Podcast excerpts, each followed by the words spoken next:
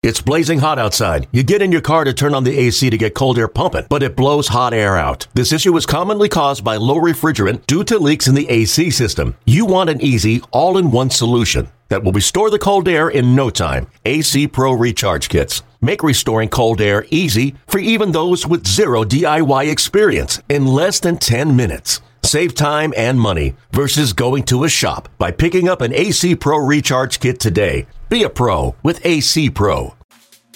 Hi, Cardinal fans. I'm Ozzie Smith. Smith corks one into right down the line. It may go. And you're listening to the Cardinals Insider Podcast. Go crazy, folks. Go crazy. Here's your host, Brett McMillan. Now Gibson is ready. From the belt. Here's the pitch. High pop fly, short left field. Brock under the ball. Cardinals win it one to nothing. And Bob Gibson did it. A 10 inning shutout. His 12th shutout of the year. His 20th victory. He's being congratulated as well, he might be. Harry Caray on the call, the 20th win and 12th shutout of the season in 1968 for Bob Gibson. Of course, he wrapped things up with a 1.12 ERA that year. That highlight coming from September the 2nd of that season. And with it, we say welcome to the show. My name is Brett McMillan. I am super excited about today's podcast because we are taking you inside the 1968 reunion. I hope that you enjoyed watching it on TV. Maybe you were here at the ballpark. Anytime we can get together a pennant or World Series winning club, it is always a lot of fun here at Busch. Just the stories. I mean, to be a fly on the wall, which is kind of what I got to do all weekend, and it was just amazing. And I hope that you can enjoy some of the audio that we're going to bring you today as well as our uh, Cardinals Insider TV piece, which, if you haven't seen it yet, you can queue it up here. Uh, if it's not here by the time you listen, it should be shortly. Cardinals.com slash video. Just search 1968. Before we get to all of that, though, want to remind you that uh, the Cardinals host the Pirates on Saturday, June the 2nd. That day, 30,000 fans 16 and older are going to add an embroidered Cardinals jersey to their wardrobe, courtesy of Scott Credit Union. It's a one of a kind item. Normally it's that iron on or press on thing. No, this is an embroidered jersey. You don't want to miss it. Get your tickets now at cardinals.com slash promotions. So, of course, 1968 is about Bob Gibson in a lot of ways. He had that historic 1.12 ERA, and we had had uh, Bob in on Friday night. I don't know what that would have been. I guess the 18th of May as part of the Complete Gamer campaign. We're honoring him all year. I know I've talked about that before, and he came in to meet some of the kids that had put together the the Complete Gamer song and music video. Boy, that was an awesome moment. In fact, I'm going to bring you an interview that I did with Bob that night, as well as some of the kids that were in the video that got to do probably a 45 minute to an hour long meet and greet and Q&A with Gibby. We're going to bring that to you as a separate podcast. So the next day, Saturday, all the 68 guys get together up in the Cardinal front office, and I talked to several of them uh, at length as they were kind of just having a continental breakfast and chatting. Didn't want to take too much of Bob's time, simply because he had talked with me the night before and been really generous with his time, but in order to set up everything for the TV show, I needed a bite from Bob Gibson because, again, 68, really about Bob. And the thing that I wanted to ask him about, the baseball topic, which I, don't know that I've ever gotten to ask him about before in the three or four times I've had the privilege to interview him was just the the the stress, I guess, the pressure of pitching that year. Because across baseball, the margins of victory were not that big. There was a lot of 2 1, 1 nothing type games. So Gibby lost nine games that season, which is hard to believe for as well as he pitched with a 1.12. So my question to Bob was what was that like mentally? The stress knowing that you had to be pretty near perfect and you were trying to push that ERA down to do something really historic. Here's what he said. Well, actually, there was a there was a lot of pressure, and oddly enough, the pressure didn't come from facing the batters. Uh, like you said, the, the pressure came from knowing that we weren't going to score very many runs, and if you give up a run, there's a good possibility that you were going to lose a ball game. And and uh, I think I lost like nine games that year and I don't know how many one to nothing games and two to one. So that's where the pressure came from. Bob is one of a kind. I had the privilege to chat with him more than I really ever have uh, had in the past over the 68 reunion weekend. And uh, boy, he's really a gentleman at his core, and uh, it was neat to see him interact with those kids on the 18th, like I mentioned. And we're going to bring that to you as a separate episode where he will tell you more about his platform and, and understanding playing in the 60s and the example that he could set and the way he believed he could be an instrument for change and to inspire others. It's really cool. We'll have that queued up in a couple of weeks. Some of the other guys that were at the reunion Ed Spiezio, Dick Schofield, uh, Kevin Maris, the son of the late Roger Maris, who was on a couple of those Cardinal teams, including 67 and 68. Larry Jaster, Mel Nelson, Bobby Tolan, of course, other guys that uh, weren't at the breakfast that morning because they had other commitments or maybe there was uh, just kind of health related things where they're trying to, to pick their spots. Tim McCarver, Julian Javier, Mike Shannon, Lou Brock, as I mentioned, all of them tied up, broadcast stuff, uh, museum events across the street. Lou uh, sometimes has to kind of pick and choose. He's doing well physically, which we're, we're glad for, but uh, wasn't able to make it to the breakfast. So I'm just going to let you hear basically the the unedited audio from a couple of these interviews. Some guys that you're going to know really well, some maybe that you didn't know so well before the weekend of the 68 reunion, but I hope you know them a little better after we let you talk to him. One guy that I really enjoyed talking with, and, and he admittedly told me, you know, he was more of a bit player on that 68 club, but Ed Spiezio. He just appeared in 29 games, 51 at bats, but he was really well spoken, had things that intrigued me to say about that 68 season, but I didn't begin by asking him about that. It was another topic that really I wanted to talk to him about first, and that is that he hit a home run as a Cardinal. So did his son, Scott Spiezio. They are one of the only pairs ever to hit a home run, father and son duo for the Redbirds. You'll remember that Scott was a big time player on that 06 Cardinals team that won the World Series. Big time by that he came up in some clutch spots uh, late in the year, and specifically, I believe the last weekend of the year had just a huge triple in a game that got the Cardinals closer to the playoffs. So, a father son duo that played for the Redbirds, that won World Series for the Redbirds. That's where I started with Ed Spiezio. First thing I want to start with isn't even 68 related necessarily, but you and uh, and your son, obviously two guys that have played for the Cardinals. I think there's only a couple father-son duos in history. What was it like for you watching in 06 when he went on that run and, and won his own ring with this ball club? Well, it was fantastic to, to watch that, and uh, I had seen it in 2002 with the Angels, and then coming over here to the Cardinals and watching him get a shot by Tony. Tony uh, had him on kind of a short leash, and uh, he came through, and it really worked out. And I talked to Tony about it after it was all over, and he said, without him, there's no way we win or even get into the pennant, which was really something because uh, Tony and I and uh, Scott went back a, a, long way when Tony was in was with the White Sox, and he came down to do a kind of an old timers thing in the wintertime and uh, we got to sit with Tony and, and talk to him, you know, about baseball and that. And later on, you know, Scott was just a kid then, 10 years old or so, you know, and then they have him see him play for Tony and go on to win the world championship. It was really a thrill. What's more nervous for you, you know, you're watching him play or when you're out there in a in a game that matters? Watching him play. It it is. I don't know. I think any parent knows that, and it doesn't have to be in professional baseball. I mean, if you go to a high school game or you even go to a little league game and you watch the parents and the kids, uh, it, it's you can't believe they become a nervous wreck over small things. But when it's something like the World Series, you're always kind of worried that something might go wrong, and you're hoping for the best and even praying for the best, you know.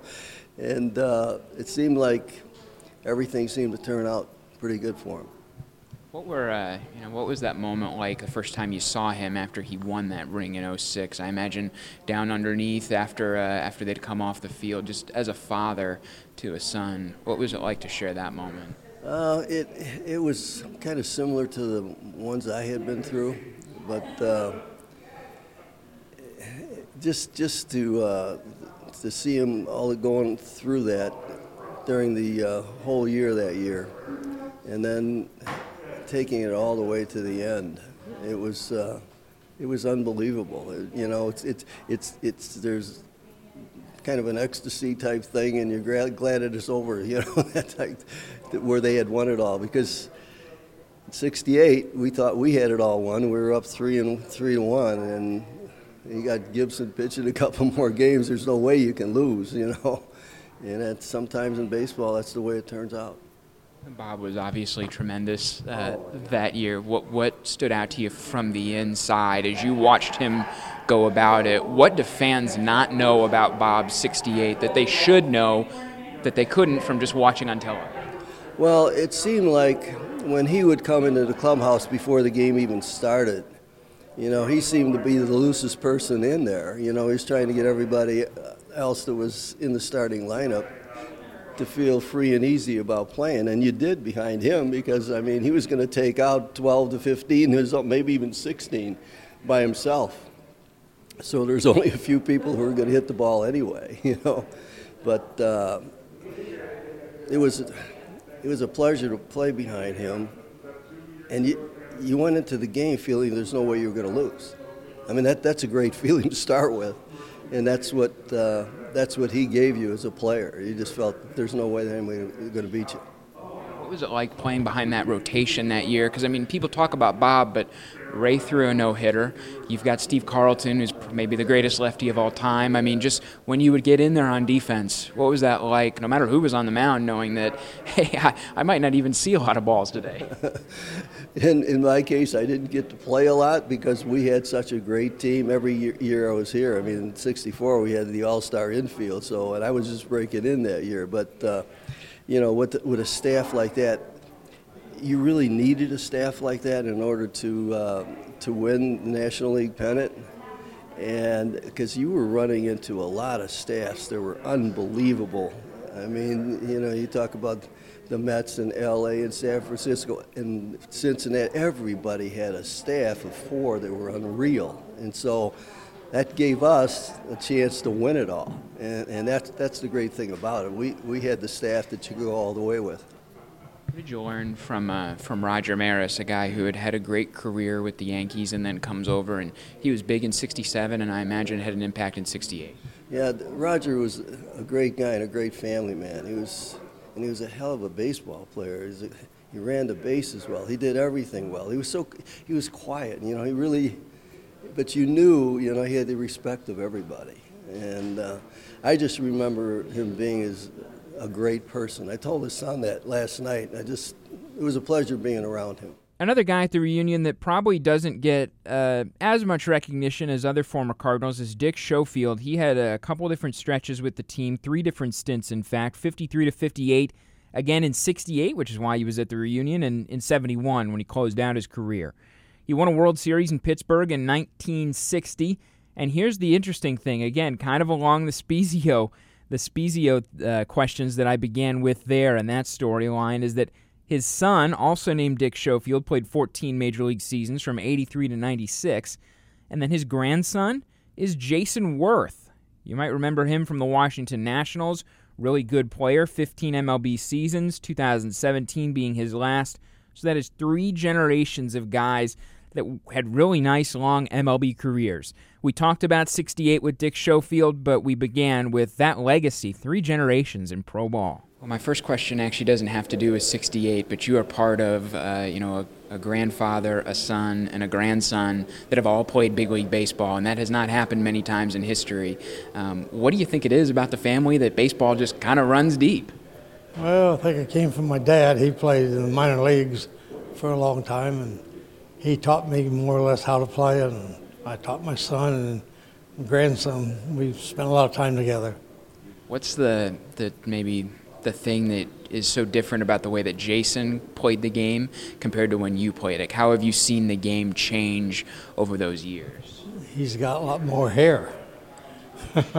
no, I mean the game's changed a lot. I mean, um, of course, guys make more money. That's what people talk about a lot, but uh, the fields, I think, are better kept fields, and um, the fans, TV's done a lot for everybody knows everybody nowadays. Well, you had to go to a game to, to see a player back then. Were there more nerves when you were maybe playing, you know, like in a World Series, or when you were watching your son or your grandson play a big game? I watched my son play. It was terrible. That's, all, that's I'm not a very good fan. I don't like anybody. I just I, I kind of root for him, and it's much harder to be for somebody when you're playing. You just you're in the moment, I guess, and you don't think about stuff. What stood out to you about that 68 team? I know you step in for, for that season here in St. Louis, and uh, what were kind of your thoughts as you were joining that team about the, the group that they had assembled? Well, I knew they had a good team. And I would say it was probably the best team I ever played on. I mean, man for man, uh, it was an awful good team. So it, it was just, you know, you remember Gibby pitching like he did. I mean, that's that hasn't happened too often or ever probably. So, but there was just what I remember about that team. There was a lot of, I just say, nice guys on that team. We were friends, and uh, we everybody got along, and we had a good time. Of course, when you win, it's e- it's easier, of course. But I really think we had uh, some good human beings. Bob had that tremendous toughness and was such a competitor. How did that maybe spread to the rest of the team where he set a tone that uh, you guys were going out to win every single game?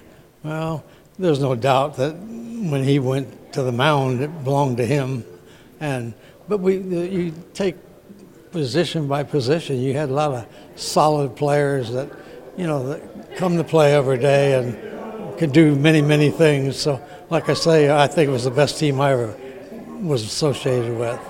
It was just a tough year for hitters across baseball that season. I mean, really stingy pitching. What was it like, or what made that year maybe unique as far as just being difficult to even like buy a hit? well, I'm not. I'm really not too sure why that particular year, but there was some there was some pretty good pitching staffs. I mean, you go to L.A., you got Koufax and Drysdale, and go up the coast and we have Marichal and Perry and Cincinnati had a bunch of good pitchers. I mean, there's and the Mets had some good pitchers. So you know, it's um, just I don't know what the reason is. I really don't know. That no hitter that Ray threw. I mean, that is such a just a swing of emotion from 24 hours before being no hit to no hitting them. What was that like? You know, coming back into the clubhouse after he had spun that game. Well, it was pretty neat because I never seen it done before. I, not many people have. So that was, uh, and you know, of course, when you went to the coast, they always said, you know, it's tough to win, and somebody pitch a no hitter back to back. That's that's pretty special. Last year, we had the 50 year anniversary of the 1967 World Champion Cardinals. That roster virtually the same as 68. But last year, I did not get to meet and talk with Kevin Maris. He is the son of the late Roger Maris, of course, of New York Yankee fame, but came over and was a, a big deal for the Cardinals in 67 and 68, a guiding veteran presence for those ball clubs. Everybody that I talked to from both teams that played on them really would just extol Roger and his leadership abilities. And it was fun chatting with his son. Here's that conversation with Kevin Maris. People will, will, always remember your dad as a New York Yankee, and, and rightfully so, but uh, he was a big impact here in the late 60s in St. Louis. What did he think of, of being a Cardinal in those years? Oh, he's a you know happy to be a Cardinal. You know, when he came here is refreshing. You know, he got out of the big media, you know, circus that was at New York at the time. Um, but to come here, the fans really know baseball here in St. Louis, and you know they love you, uh, good or bad sometimes. And you know, Dad came in with coming from uh, New York and had pretty good years up there, and uh, he contributed pretty good here. And the fans took to Dad, I think, and he really appreciated that. What kind of stories would uh, would he tell you about you know Bob Gibson and Mike Shannon and all these personalities that are just so big within the annals of baseball? As a kid growing up, that had to have been amazing to hear those stories. Oh, it's always hear some of the stories Dad had. You know, Bob Gibson's and you know being able to run around the clubhouse and seeing those guys and seeing how they do their workouts and stuff um, was a lot of fun for me as a kid growing up and you know, Dad would talk about some hunting trips that he'd go with Shannon and those type guys, and it is, it is a lot of fun to hear the behind the scenes stuff, not just baseball. I'm taking a little bit of a stab in the dark here, but was he maybe a Cardinal fan growing up, or at least kind of in that KMOX footprint as a, as a young man? You know, I'm not so sure because he was, you know, from Fargo, North Dakota, and you know, I don't know how much TV they really had up there about at that time, and but uh, you know, he he loved the Cardinals. You know, Midwest, I would say probably. You know. um, you know, the, your dad's name again, kind of like those other guys I mentioned. I mean, just larger than life to, to most baseball fans. What do you think people need to understand about your dad that maybe they wouldn't know from looking at his statistics or reading the stories or having watched him on television? Well, you know, Dad, Dad played baseball because he loved the game of baseball, and he played baseball to win baseball. You know, he didn't worry about his stats, what they were at the end of the year or whatever. You know, he, he was he was there to win a game and whether it took a bunt to win a game, he would do that. If it took a ground ball to second base, he would do that. And he never got caught up in hitting 300 or whatever. You know, he's more about production and you know winning championships. He won seven out of 10 in the 60s, so that's not too shabby. I've heard that he had quite the business acumen. In fact, uh, that the, the Busch family gave him a distributorship that was part of his contract. Is that true? And is that something he kind of enjoyed post baseball? Was uh, was kind of going down that path in life? Oh, no, he wasn't given that. I mean, he you know when he came to the Cardinals, he was actually was going to retire before he came to the Cardinals, and he didn't want to just leave the Cardinals empty-handed. So he sat down with you know uh, Mr. Busch and uh, asked him if he could buy a beer distributorship, you know, when he was done with playing. And he'd play two more years with the Cardinals if he was able to help him out with that because he and his brother were into the, you know, wanted to get a beer distributorship when they were younger before they even came to the Cardinals. And uh, when they came to the Cardinals, it happened to be Anheuser-Busch products. And uh, there's a distributorship in Gainesville, Ocala at the time when he retired that came available, and he allowed Dad to buy it. It wasn't given; he, he, he had to purchase it. it really was the year of the pitcher in 68. Bob Gibson steals all the headlines, but across the National League, across baseball, there were just countless exceptional pitching performances. As I mentioned toward the top, a lot of 2 1, a lot of 1 nothing type games, a lot of guys having to go 9 or 10 innings to earn a shutout in 68. There just wasn't a lot of offense, but it was an exciting year because the pitching was just so surgically good. One of the guys that was in the Cardinals rotation was Larry Jaster. The Cardinals posted a 2.39 ERA as far as the starting five go, a 2.49 as a club overall. Larry Jaster played an important role. He was there most of the year. Nine and thirteen overall was the record, and a, a three and a half ERA, but still had some starts and and got some wins that the Cardinals needed as they ran through and on their way to the National League pennant. Here's Larry Jaster talking about Bob Gibson, Ray Washburn's no hitter, which we'll touch on in a little bit, and all other things. 68 on the Cardinals Insider Podcast. A tremendous year for pitching in 1968 across the league as you watched guys on your team and other teams. What was it like to, to just be a part of that pitching in that season?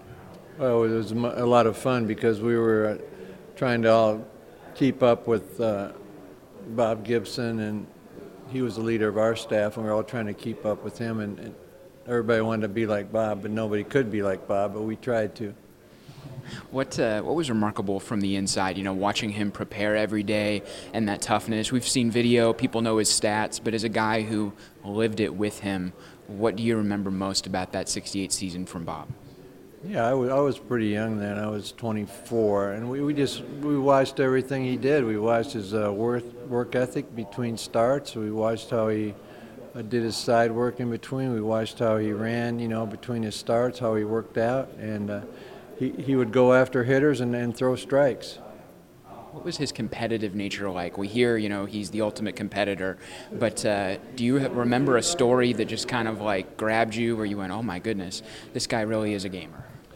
Yeah, I, I mean, several times. He, he wasn't afraid to pitch inside, and uh, we, we also tried to do that, you know, pitch inside like he did. And one story I remember, uh, he was facing Tony Perez and he knocked him down, I think, with Cincinnati.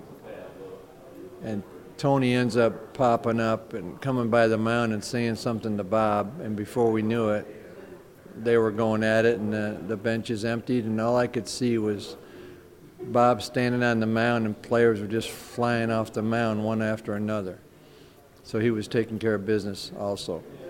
Ray threw that no hitter uh, the night after you guys had been no hit too. What was that just kind of peak of emotion like going from being no hit one night to all of a sudden you guys are on the other side of the coin the following day? Yeah, that's amazing, and I don't think I'll ever see anything like that again. To see you know Perry throw a no hitter against us, and then the next day Ray throws a no hitter against them. So yeah, we were our bats were silent, uh, you know, the day before, but. Uh, they came came out of it, and uh, Ray pitched a great no hitter the next day.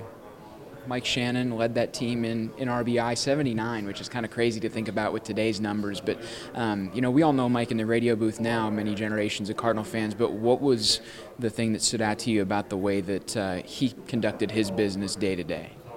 Well, he, he made a great adjustment. You know, Roger came in and played right field, and Mike had a great arm and, and moved to third. I remember Mike. Uh, blocking balls and with that great arm just throwing people out. He, he was not afraid of the ball on the third base corner, which is pretty uh, hot, like they call it the hot corner. A lot of balls came screaming down that way, but I remember he'd make the play normal, or if he couldn't make it, he'd take it off his chest and throw the guy out. So he was amazing to make that adjustment, and his mentality was great the video of Tiger Stadium, it just seems like the fans were right on top of you all the time.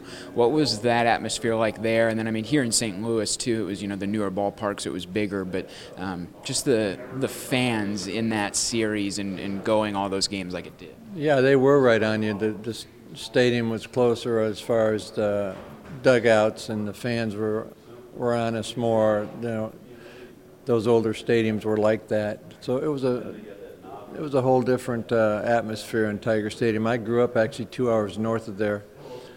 I'd pitched there before, but only in you know high school. But uh, it was a very, very much different atmosphere. Curt Flood, maybe the most underrated center fielder in the history of the game, at least I think so. I mean, he, he covered a lot of ground out there. What was it like knowing that you had a guy like that patrolling center field when you were on the mound? Oh, it was great. We knew anything that was going to be hit in center field if he could get to it, whether it was left, left center, right center, or center field. Uh, we knew he was going to get to it. He was just phenomenal. I remember seeing him going up on, on a batting cage in the old Pittsburgh Forbes Field Stadium, going climbing up the batting cage in left center to, to catch a ball. So that, that was just amazing. I still remember that. Uh, similarly, you know, Lou Brock, an amazing player. Uh, he had all those extra base hits that year.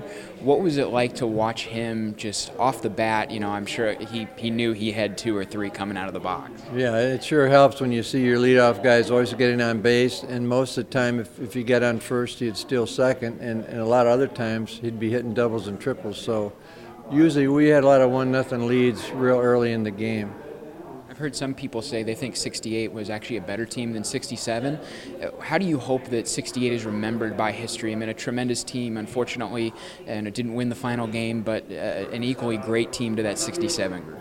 Yeah, it was amazing. It probably was a better team. I think we won both years by about 10 games, you know, and and I, I, think if they'd have left that team alone, we might have actually won another pennant in '69. But there were some trades, expansion came in, but uh, that was a phenomenal team, and uh, I was glad I was a part of a couple of those great teams. It had to have been tough to have been a reliever on that squad because the starter was just not handing the manager the ball in game very often. But Mel Nelson was one of the guys lurking down in the Cardinal bullpen. He had a, a single save that year, but a 2.91 ERA, 14 games in relief. Did make four starts as well, but got the bulk of his work as a reliever. And that had to have been fascinating because he was sitting and watching like the fans for a good majority of the time when he wasn't getting in because the starters just wouldn't give up the baseball. So I enjoyed getting to talk to Mel from that perspective. You know, 68 is a, a year where you guys won the pennant, a, an incredible accomplishment coming off of 67 where you'd won the World Series. What do you hope people remember most about that 1968 club? Well, I would say uh, I, am remember that we were nationally champions and we had the hopes of being world champions. In my mind, I thought we could have been and should have been, and it didn't happen that way. There's a lot of water over the dam and out of the bridge and long gone now. But we had a great ball club, and everybody had pretty good years and got along, and everybody picked up everybody, and it was just a, a pleasure being on that team and going to the World Series. What was it like with that rotation, especially Bob Gibson being down in the bullpen and just waiting to see if you were even going to get a chance to come in and mop up? Well, we knew chances are we're not going to get a chance to come in, and if it was, it would be Hoerner or Willis or one of those guys, you know, like that. So, unless things got out of hand, then maybe it was a chance for me, you know, like that. But it didn't get out of hand too much when Gibby was on the mound. What made Bob Gibson so elite? You know, we, we hear about the stuff, we hear about the demeanor. As a teammate, what to you made him so special? Well, he was a competitor and everything, and, and he was in command when he got on the mound, and, and it, it took him a while to get like that. He always had good stuff and and uh, but little command was a little off when he was younger and everything because I played on the Omaha Ball Club with him, and then when he got to St. Louis and a little bit longer and everything, and he got command of his pitches with that slider, it was all over with, and he was in charge, and he didn't mess around with anybody. He was he was the man out there. Lou Brock, you got to watch him take a lot of at bats. What made him a, a, special hitter and then obviously a very special base stealer? Well, he could run, he could bunt, he could do everything, and he just uh, he was just one of the great players and everything on the ball club. And I think St. Louis was very lucky that they got him in a trade from Chicago, you know, and he wound up being a Hall of Fame player. And we know him as a, a true gentleman too. What was he like off the field when, when you would be with him? Well, I don't know. I can't answer that because I wasn't around him that much, you know, when the games were over. But he was a fine, fine player and, and person and everything, and it was just a pleasure being on the ball club with him. Bobby Tolan was just 22 years old in 1968. He was, I guess, 21 a year earlier when he had won the World Series with the Cardinals in 1967. He hit 230, five home runs, swiped nine bases and was under the tutelage of two outfielders with a lot of speed and a lot of defensive flair, Lou Brock and Curt Flood. I talked to Bobby a little bit about that and just touch on 68 as a whole. Here he is, Bobby Tolan the Cardinals outfielder from 1968. Well, that was, uh, you know, such a tremendous team you guys had in 67 and then again in 68. What do you hope people remember most about that particular group in 68, which was a very similar roster to the year before? Well, a sad note they might remember is that we blew, blew a 3 to 1 game lead. But um, it was a fantastic year, our second year in a row going to the World Series. So, I mean, I cherished the moments, and then it was a sad day for me after the last game because I was traded. What was it like watching Bob pitch, and what made him different than any other person you ever saw pitch in your life? Well, just his meanness. You know, he was very mean out there on the mound. He was menacing when you had to face him, and every now and then, you know, he didn't like guys to dig in the box. So all we knew is that we had to get one run, maybe two runs for him to win a ball game, and we weren't going to suffer any long losing streaks. What was he like off the field? Because even though he has that competitiveness and that toughness, I think he's kind of a teddy bear. A lot of people would agree when he when he you know is away from the field. Well, I wouldn't actually say it was a teddy bear, but he had a sense of humor. I mean, uh, he played a few jokes on people, and uh, you know, people don't see that side of him because you know he's off the field. But on the field, all they saw was his competitiveness. Was it like playing defense behind that rotation that year? I mean, Bob was exceptional, maybe the greatest season of all time, but the whole staff was was really pretty good. Well, we know defensively we had a pretty good team out there too with Brock, Flood, Maris in the outfield, and I would back those guys up, and then also Cepeda at first base. So it was a solid defense, and we weren't going to make too many errors where we had to give up a few runs and make him work any harder. I think that Curt sometimes gets forgotten, uh, you know, in the annals of Cardinal history, or maybe isn't remembered quite the way he should be for the exceptional defender that he was. What did you learn from Curt Flood, not just in '68, but during your time with him? Well, going to spring training as a 19, 20 year old kid with those guys, uh, Brock, Flood, and Gibson, and they would all take me under their wings and show me the ropes. And Curt, later on, you know, he would show me and talk to me about how to position yourself against certain hitters. And with certain counts, you had to move around because hitters would try to do something else with a, a 3 1 count versus a 1 2 count. So, you know, expect them to pull one time, then the next time you got to play them the opposite way. And um, I would go out to shallow center field during practice and work on getting jumps off the ball. Uh, see the ball that's being thrown. If it looks like it's inside, I start leaning to my right to get a good jump just the opposite way, going to the right side. So learning to play defense and position yourself behind Curt would mean a lot. I know that Lou had uh, a lot that went into his kind of base stealing philosophy, the way that he would, I guess, measure off his steps or kind of mathematically almost picked it apart. Uh, what did he tell you about the way that he approached stealing a base? Well, one of the things I think Lou may have coined the phrase 11 strides on a slide. And uh, based on speed, uh, in your 11th stride, you should be getting ready to slide. And one of the things that we did in spring training was we would take our cap off, and our cap had the little bitty eyelets, and we would peek through the eyelets at a pitcher to try to learn if he raises his right heel, that means he's coming to first base. The heel is flat, he's throwing to the plate. So we worked on things like that, and then it helped me to turn around couple years later to outsteal him and lead the league. you know, I didn't play on that team. I didn't unfortunately get to see the team play, but I've heard some people say they almost think 68 was a better club than 67. Both great clubs, but do you agree with that? Do you think that maybe that 68 team had a, a step up even? I, if you look at it, I think we pretty much had the same team. So I don't know how it could have been better uh, than the 67 team. Um, I think we had the same outfield, same pretty much the same infield, same catch. We might have had a different pitcher or two, but you know, they were both great teams. To be back here, to see the fans, see their appreciation like you will later today, to get to tell baseball stories with your, your teammates, what does that mean to you? It, it means a lot, and when the day is over with, it's going to be a sad day because this group of guys didn't play together again for you know for the rest of their careers. We all went different ways, so it's a joyous moment, and then it's going to be a sad moment unless we see them somewhere on a golf tournament or an autograph session or something like that. But we got to cherish the moment while we can. I also got to speak with Ray Washburn during the 1968 reunion. Ray was the author of a no hitter in September. Coincidentally enough, it came just one night after the Cardinals had been no hit. Gaylord Perry no hit them. The very next night, Ray Washburn comes back and no hits the Giants.